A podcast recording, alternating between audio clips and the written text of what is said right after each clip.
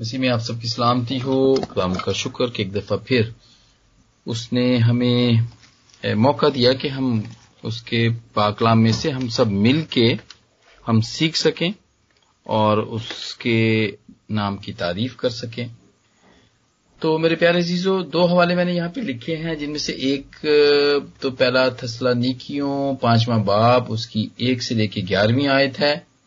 और दूसरा मरकज की अंजीर तेरहवा बाप मुकदस मरकज की अंजीर तेरहवा बाप बत्तीस से छत्तीस आयात हैं।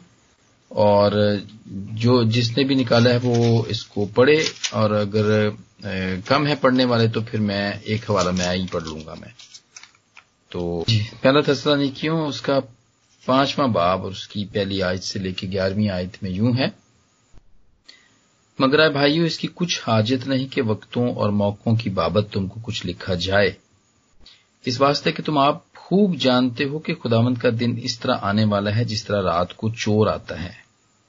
जिस वक्त लोग कहते होंगे कि सलामती और अमन है, उस वक्त उन पर इस तरह नागहा हलाकत आएगी जिस तरह हामला को दर्द लगते हैं और वो हरगिज ना बचेंगे।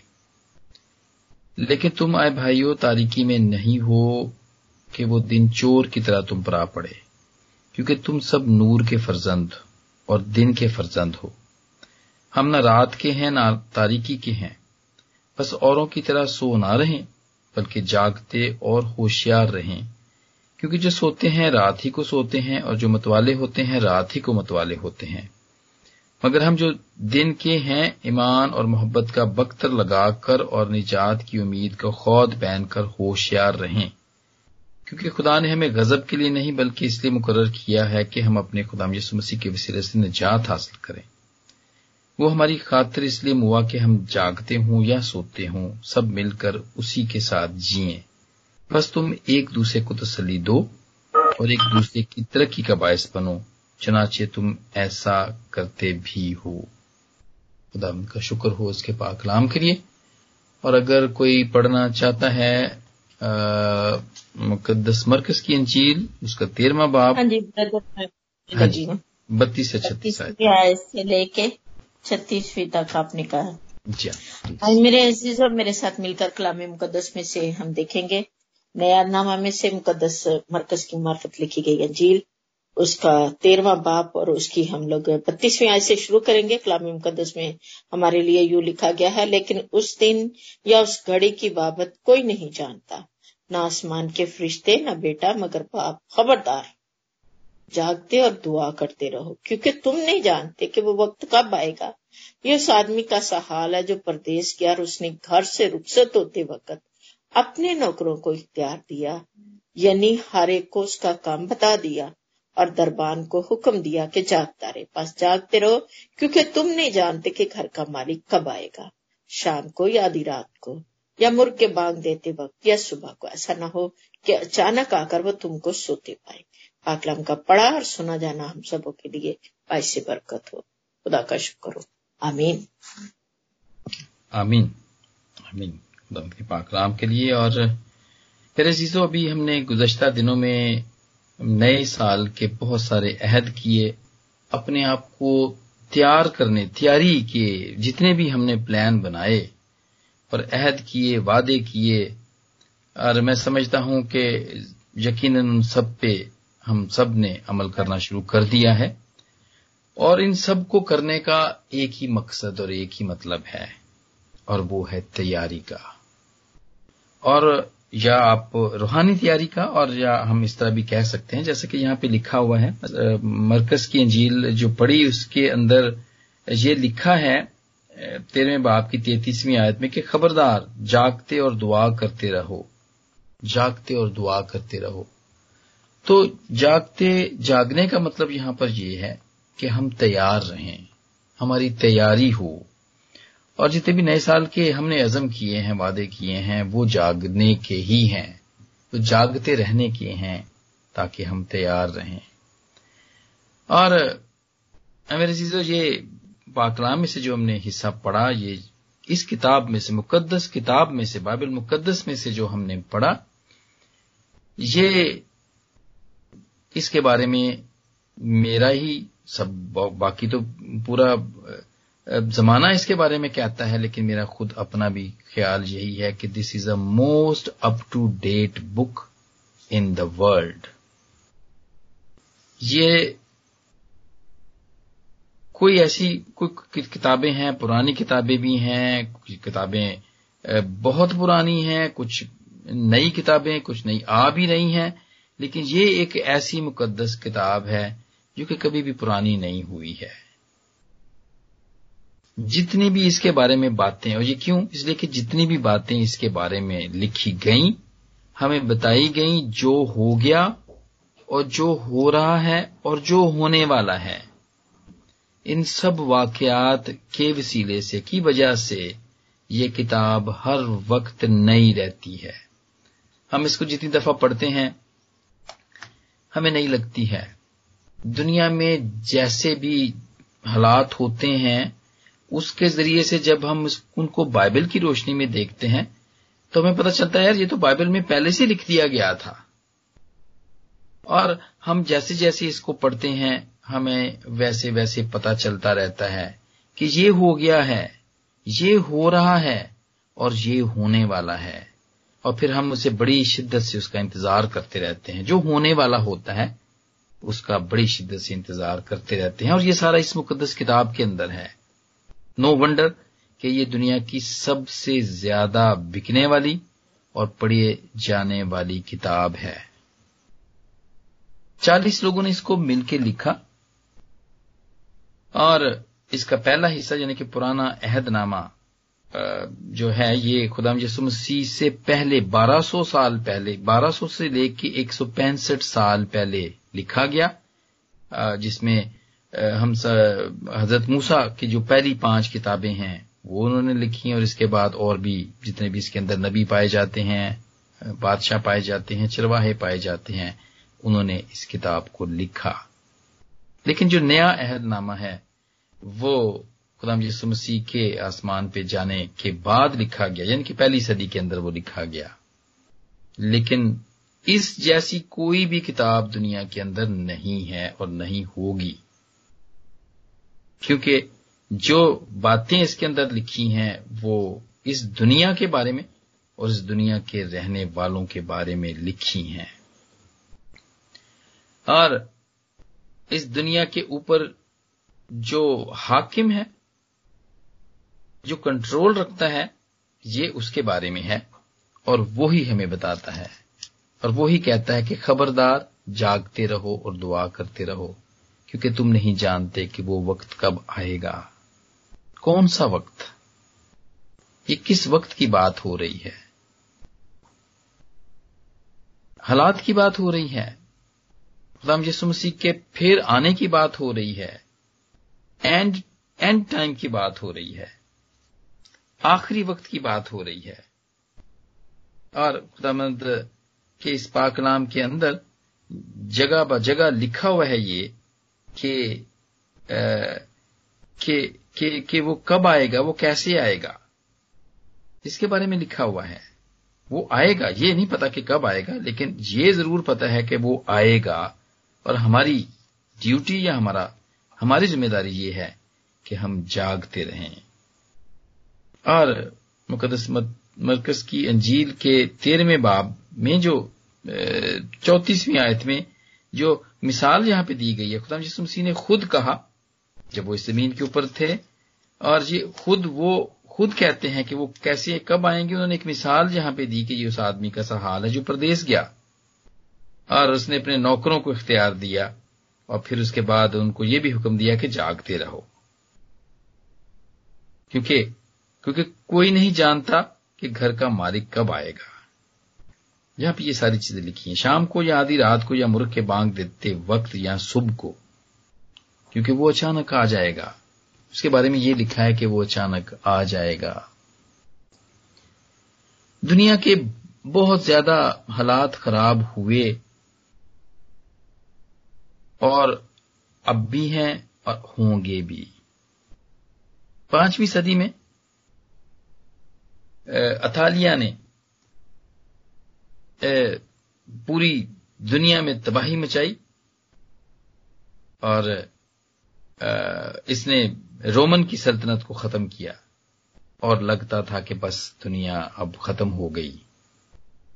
दुनिया खत्म होगी लेकिन ऐसा नहीं हुआ। दुनिया खत्म नहीं हुई। इससे पहले भी ऐसा हुआ।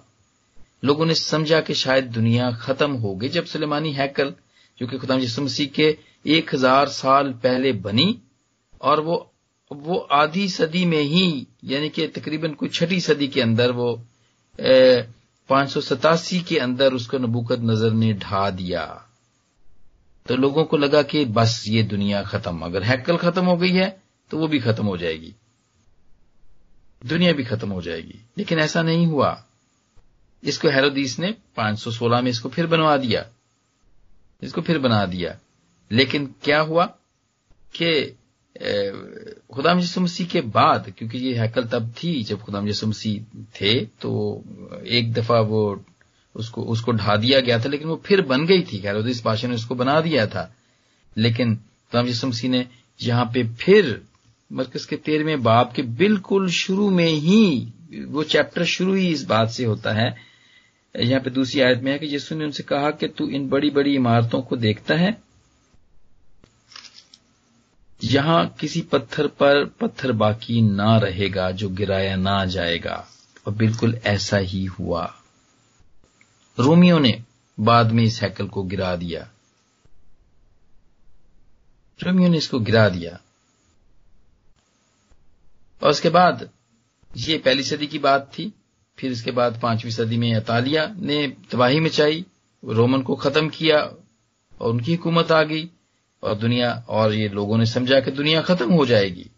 क्योंकि इतनी कत्लो गारत हुई, इतना, इतनी मारा मारी हुई कि लगता था कि ये दुनिया खत्म हो जाएगी, लेकिन दुनिया खत्म नहीं हुई। लोग समझते थे कि बस अब खुदामंद आ जाएगा, क्यामत आ जाएगी, लेकिन क्यामत नहीं आई। इसके बाद नामी सदी के अंदर वाइकिंग आए, और पूरे यूरोप में, यूरो यूरो एशिया के अंदर उन्होंने बड़ी तबाही की। और ये बड़ी जालम तरीन कौम समझी जाती थी। ये नॉर्वेजियन, स्कैंडिनेवियन के इलाके में ये वहाँ से आए थे और इन्होंने सारी दुनिया को बड़ी बेदर्दी के साथ कत्ल किया और मारा। इसके बाद तेरहवीं सदी में जंगिश खान आया और उन्होंने बड़े मुजालम ढाए लोगों के ऊपर बड़ी कत्लो गारत की और लोगों ने समझा कि दुनिया खत्म अब हो गई या क्यामत आ जाएगी या क्यामत आ गई है, लेकिन ऐसा नहीं हुआ। और इसके बाद बिल्कुल ऐसा ही सोलहवीं सदी में सोलहवीं सदी में मुस्लिम तुर्क आए, उन्होंने कत्लो गारत की और उसके बाद हम देखते हैं हम इसके बाद देखते हैं ब्लैक डेथ आई तेरह सौ छियालीस में 25 मिलियन लोग उसके अंदर मर गए। फिर पहली जंग अजीम, सैंतीस, थर्टी सेवन मिलियन लोग उसमें मर गए। फिर इसके बाद वर्ल्ड वॉर टू में पचासी मिलियन लोग मर गए। लेकिन खुदामंद यसु नहीं आए, क्यामत नहीं आई, दुनिया खत्म नहीं हुई। लेकिन मेरे चीज़ों ये सारी चीज़ें, ये सारे वाकयात, ये सारी बातें बाइबल के अंदर लिखी हुई थी। ये लिखी हुई थी। मैंने और पास्टर यूना जो कि जर्मनी में है, हमने मिलके बुक ऑफ़ डैनियल इसकी पूरी स्टडी की है और वो यूट्यूब पर भी है स्पॉटिफाई पे भी है पॉडकास्ट पे भी है और इसमें हमने दुनिया के सारे जितने भी हालात हैं वो उन्होंने मदद की और हम दोनों ने इसको, इसकी स्टडी वहाँ पे की है, पढ़ी है। अगर आप में से कोई भी सुनना चाहे तो वो ज़रूर मुझसे रबता कायम करे और आप उसको सुन सकते हैं कि कहाँ कहाँ पे लिखा हुआ है कि कौन कैसा बादशाह आएगा, वो कैसा होगा, उसका मजाज कैसा होगा, कौन सी सल्तनत आएगी। ये सब कुछ बाइबल के अंदर लिखा हुआ था। और अब जो होने वाला है, वो भी लिखा हुआ है। ऑस्ट्रेलिया में आग लग गई। किसी तरीके से भी नहीं बुझ रही थी वो। किसी इंसानी ने, सारे इंसानों ने अपने तौर पे उसको बुझाने की कोशिश की। पानी छिड़का गया वहाँ पे, कार्बन डाइऑक्साइड छिड़की गई वहाँ पे जहाजों के ज़रिए से, लेकिन वो नहीं बुझी। गो के हम बहुत एडवांस हम समझते हैं कि दुनिया बड़ी एडवांस हो गई है। हम मरीख पे चले गए हैं, चाँद पे चले गए हैं।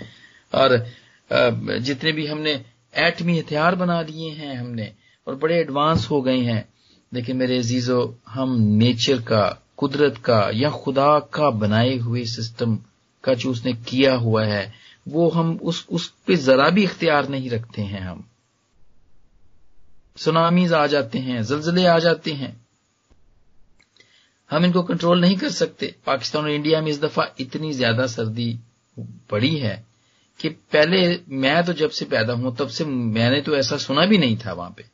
और वो लोग भी जो अब तक मुझसे भी ज़्यादा जो हैं, उम्र के लोग हैं, उनका भी यही कहना है कि ये पहली दफ़ा ऐसा हुआ है। हम दुनिया के हालात जितने भी हम एडवांस हो गए हैं, उनको नहीं बदल सकते। और सिर्फ़ एक ही शख्स बदल सकता है, और वो इस दुनिया का बनाने वाला है, जिसने ये सारी चीज़ें बनाई हैं। लेकिन इसका ज़िक्र बाइबल के अंदर पाया जाता है। मरकज के तेरहवें बाब में बताया गया, मत्ती के चौबीसवें बाब में लिखा है, लुका के इक्कीसवें बाब में लिखा हुआ इन सारी चीज़ों के बारे में लिखा हुआ है कि कैसा होगा, कब होगा ये और मेरे चीज़ों इसमें यह भी लिखा गया है कि हमारी ऐसे हालात में हमारी रूहानी हालत कैसी होगी। ये भी इसमें बताया गया है। इन सारे हालात को देख के हम कैसे होंगे? और हमें खबरदार किया गया है। हमें खबरदार किया गया है और हमें हमें इस बात का बताया गया है कि हमने क्या करना है? घबरा नहीं जाना। लुका की किसवें बाप की आठवीं आयत में है? कि जब तुम लड़ाइयों की खबरें सुनो, जब फसादों की खबरें सुनो तो घबरा ना जाना। जागते रहें, रूहानी तौर पर। बल्कि जागते रहें। ये नौकर की जो तमसील अभी हमने देखी, ये होगा, ऐसा वक्त होगा कि जब हम गुमान भी नहीं कर रहे होंगे तो खुदामंद आ जाएँगे। बाइबल मुकद्दस हमें अलर्ट करती है, खबरदार करती है। और क्यों? क्यों हम तैयार हों? और क्यों जागते रहें? इसलिए इसलिए कि मुकदस लुका की इक्कीसवें बाप की छत्तीसवीं आयत में है, बस हर वक्त जागते और दुआ करते रहो ताकि ताकि तुमको इन सब बातों से बचने और इब्ने आदम के हजूर खड़ा होने का मकदूर हो, ताकि हम हम खुदा का, को फेस कर सकें। हम उसके सामने शर्मिंदा ना हो। हमें पनाह मिले। यहाँ पे लिखा है ताकि हमें पनाह मिले। इस वजह से हम, हमें तैयारी के लिए कहा गया है। जितने भी खुदामंद के लोग हैं खुदामंद ने तो हमें मौका दिया हुआ है, वो इसलिए नहीं आ रहा है कि उसने हमें मौका दिया हुआ है। बहुत दफ़ा ऐसा होता है कि आप के साथ भी ज़रूर ऐसा होता होगा। अगर हम कितनी भी जल्दी में हम क्यों ना बाहर निकल रहे हों किसी काम के लिए या शॉपिंग के लिए या किसी को विज़िट करने के लिए जा रहे हों, लेकिन अगर हमारा कोई बच्चा या बच्ची अगर वो तैयार हो रहे होते हैं तो माँ कहती है, रुक जाओ, वो भी तैयार नहीं हुआ है। बाप कभी ये सोचता है कि नहीं मेरा अभी बे, बेटा जो है वो तैयार नहीं हुआ है वो तैयार हो रहा है। रुक जाओ। तो मेरे चीज़ों खुदामद भी ऐसा ही करते हैं। वो वो सब उनको पता है कि हम तैयार नहीं हुए अभी। हम अभी तैयार नहीं हैं तो वो भी कहते हैं कि रुक जाओ। वो भी कहता है कि रुक जाते हैं। अभी मैं नहीं आता या अभी अभी वो वक्त नहीं लाता मैं क्योंकि अभी मेरे बच्चे तैयार नहीं हैं। वादा है। बाइबल मुकद्दस के अंदर बहुत सारे वादे पाए जाते हैं और क्योंकि उसका वादा हमारे साथ होता है। और क्या वादा है? ए, वादा है सफनिया की किताब के दूसरे बाब की। वैसे तो बहुत सारे हवाले हैं इसके अंदर वादों के लेकिन यहाँ पर यह वादा पाया जाता है कि वो अपने वफादार लोगों के साथ होगा और उनकी लुक आफ्टर करेगा वो। उनकी देखभाल करेगा। सफनिया में कहा गया है, दूसरे बाब की तीसरी याद में आए मुल्क के सब हलीम लोगों, जो खुदामंद के अहकाम पर चलते हो, उसके तालिब हो, रास्तबाजी को ढूंढो, फरोतनी को तलाश करो। शायद खुदामंद के गजब के दिन तुमको पनाह मिले। ये खुदावंद के लोगों की वजह से खुदावंद रुखा हुआ है। और वो वो चाह रहा है कि हम रास्तबाजी को ढूंढ लें, हम फरोतनी को तलाश कर लें, हम ये वाले काम कर लें जो हम, जो जिस काम में हम लगे हुए हैं इस वक्त, जो हम ढूंढ रहे हैं, जो हम सीख रहे हैं, हम यहाँ पे ये मीटिंग्स अटेंड करते हैं और इसके बाद सुबह और शाम और फिर और भी बहुत सारे वसीले से हम दिन में, पता नहीं कितनी मरतबा हम पाकलाम को सुनते हैं और पढ़ते हैं और इसमें हिस्सा लेते हैं ताकि हम खुदावंद के अहकाम को सुने और समझें और उस पर चलें और उसके तालिब हों।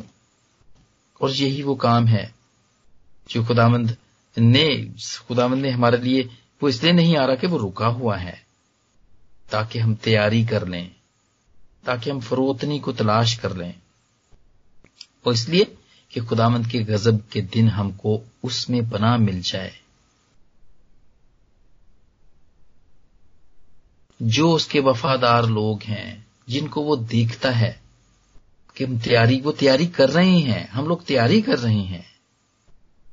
और वफादार, जब हम इस एंड टाइम को देखते हैं, जिस आखिरी वक्त को देखते हैं, या खुदाम मसीह के आने के वक्त को देखते हैं तो मेरे चीज़ों हम पुरानी बातों को, जो पुराना अहदनामा है, उसमें देखते हैं उसके वादों को, और उसकी जितनी भी पेशन गोइयाँ हैं, उसको देखते हैं।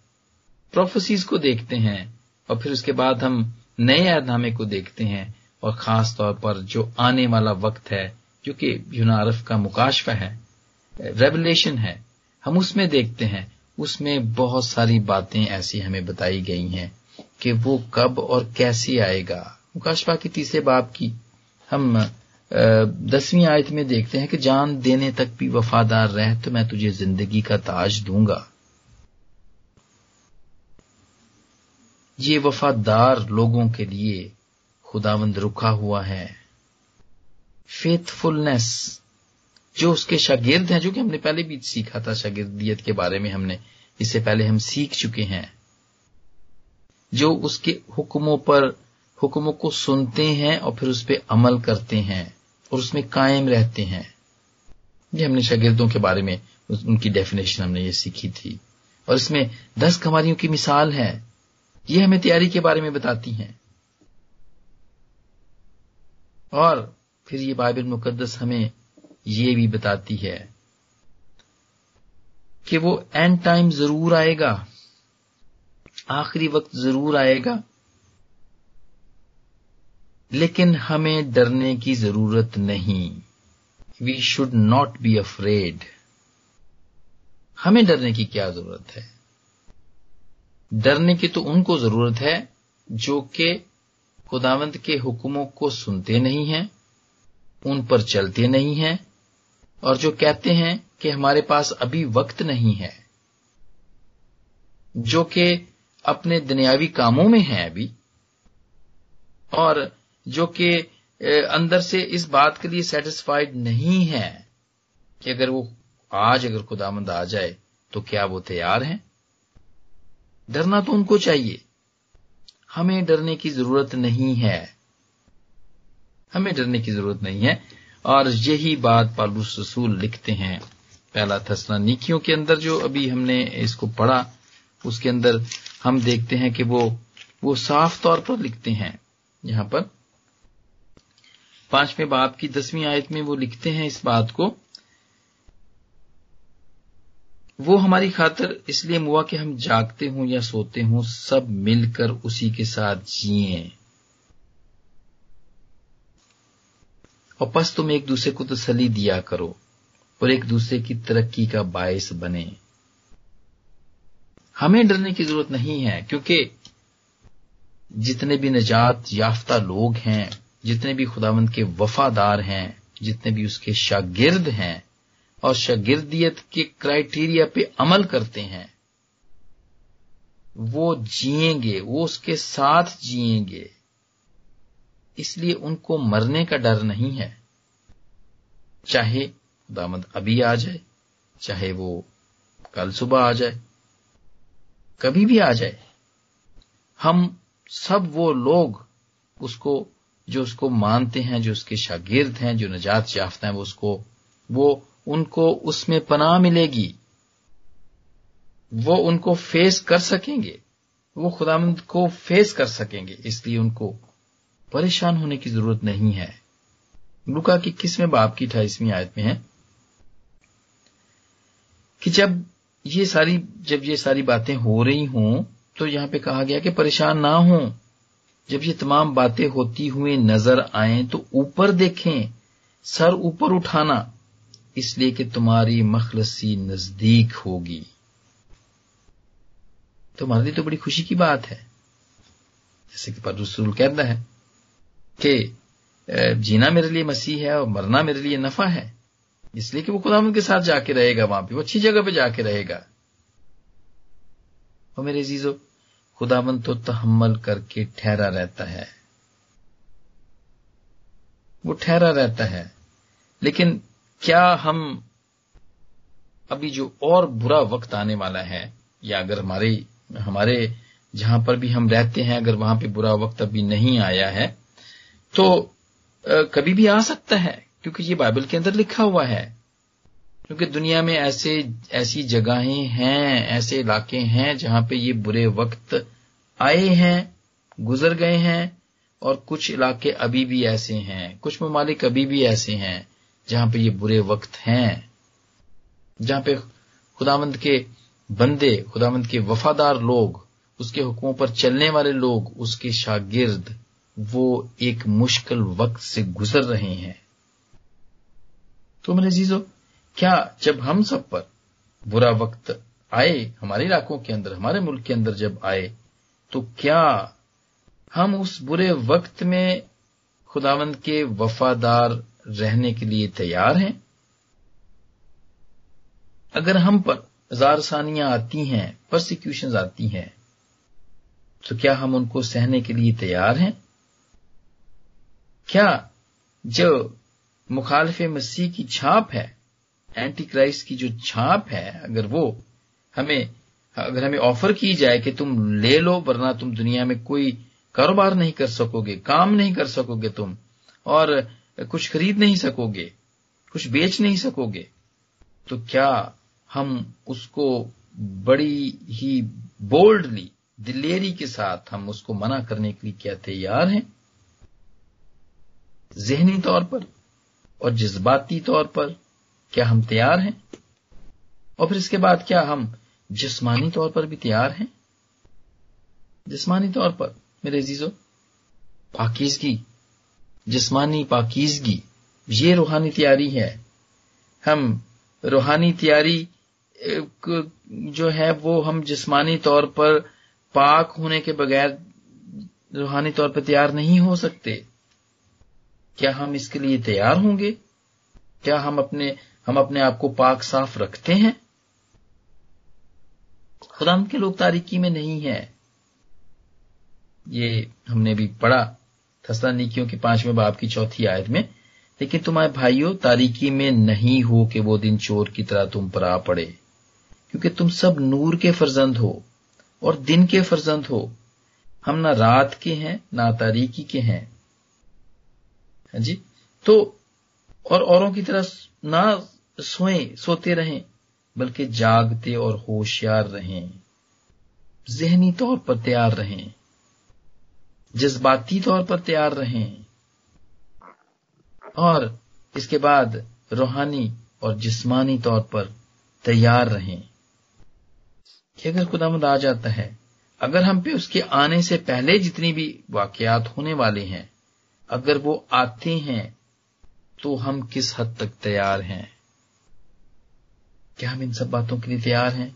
खुदामंद के सब शागिर्द जितने भी शागिर्द थे, जब वो दुनिया के अंदर थे, उनके साथ जितने भी शागिर्द थे सवाए मुकदस योहना के, सब सब बेजार सानियाँ हुई। परसिक्यूट हुए वो, और सब हिलाक हुए। कोई तलवार से, कोई नेजे से, और किसी को फांसी दी गई, किसी को उल्टा उल्टा सलीब दिया गया। तकलीफें उठाई उन्होंने। और मेरे अजीजो अगर हम भी शागिर्द हैं कहलाते हैं बनना चाहते हैं उसके हुक्मों पर चलते हैं उसका हमने इकरार किया हुआ है तो हम कितने फेथफुल हैं। हम कितने जाग रहे हैं कि वो जब हम जो वो, वो जब आए तो हम उसको फेस कर सकें। मेरे अजीजो खुदा उनका पाकलाम वादों से और फिर उसके साथ चलने के हुक्मों पे, से भरा हुआ है। उसकी बरकतों से भरा हुआ है। अब ये हमारी ज़िम्मेदारी है कि हम किस तरह उस पर चलते हैं। ये मुकदस किताब, जो कि दुनिया की मोस्ट अप टू डेट किताब है। अगर कोई दुनिया में क्या हुआ वो देखना चाहता है तो वो बाइबल में से देखे। क्या हो रहा है? अगर वो देखना चाहे तो भी बाइबल में से मिलेगा। और अगर कोई ये देखना चाहे कि आइंदा कल क्या होगा, वो भी इसी मुकद्दस किताब में पाया जाता है। मेरे जीजो अगर आज हम वफादार हैं तो हमें डरने की ज़रूरत नहीं है। हमें घबराने की ज़रूरत नहीं है, बल्कि हम एक दूसरे को तसल्ली दें। हम सर ऊपर उठाएँ, क्योंकि हमारी निजात नज़दीक होगी। जब खुदा आएगा तो हमारी निजात नज़दीक होगी। हम ये बात एक दूसरे को बताएँ, ताकि हम एक दूसरे के लिए तरक्की का बायस बने। और मेरे चीज़ों खुदामंद आज हमें हमारी सारी वफादारी का भरपूर हम सबको इस पाकलाम के वसीले सुनने से, इसको पढ़ने से, और इस पे, इसको सीखने के वसीले से, खुदामंद हमारी वफादारी का हमें भरपूर सिला दे। खुदामंद धम सबके साथ हो। आमीन।